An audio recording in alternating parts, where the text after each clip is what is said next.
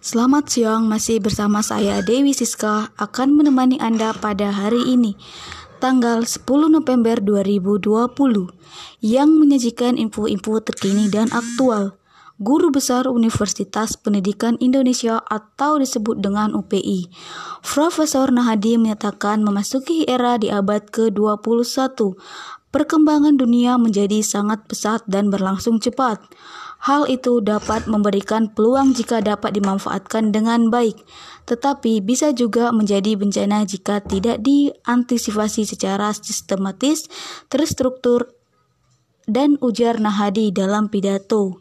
Pengukuhan Guru Besar UPI tahun 2020 Rabu 11 November 2020. Sekian info yang dapat saya sampaikan. Terima kasih. Selamat siang.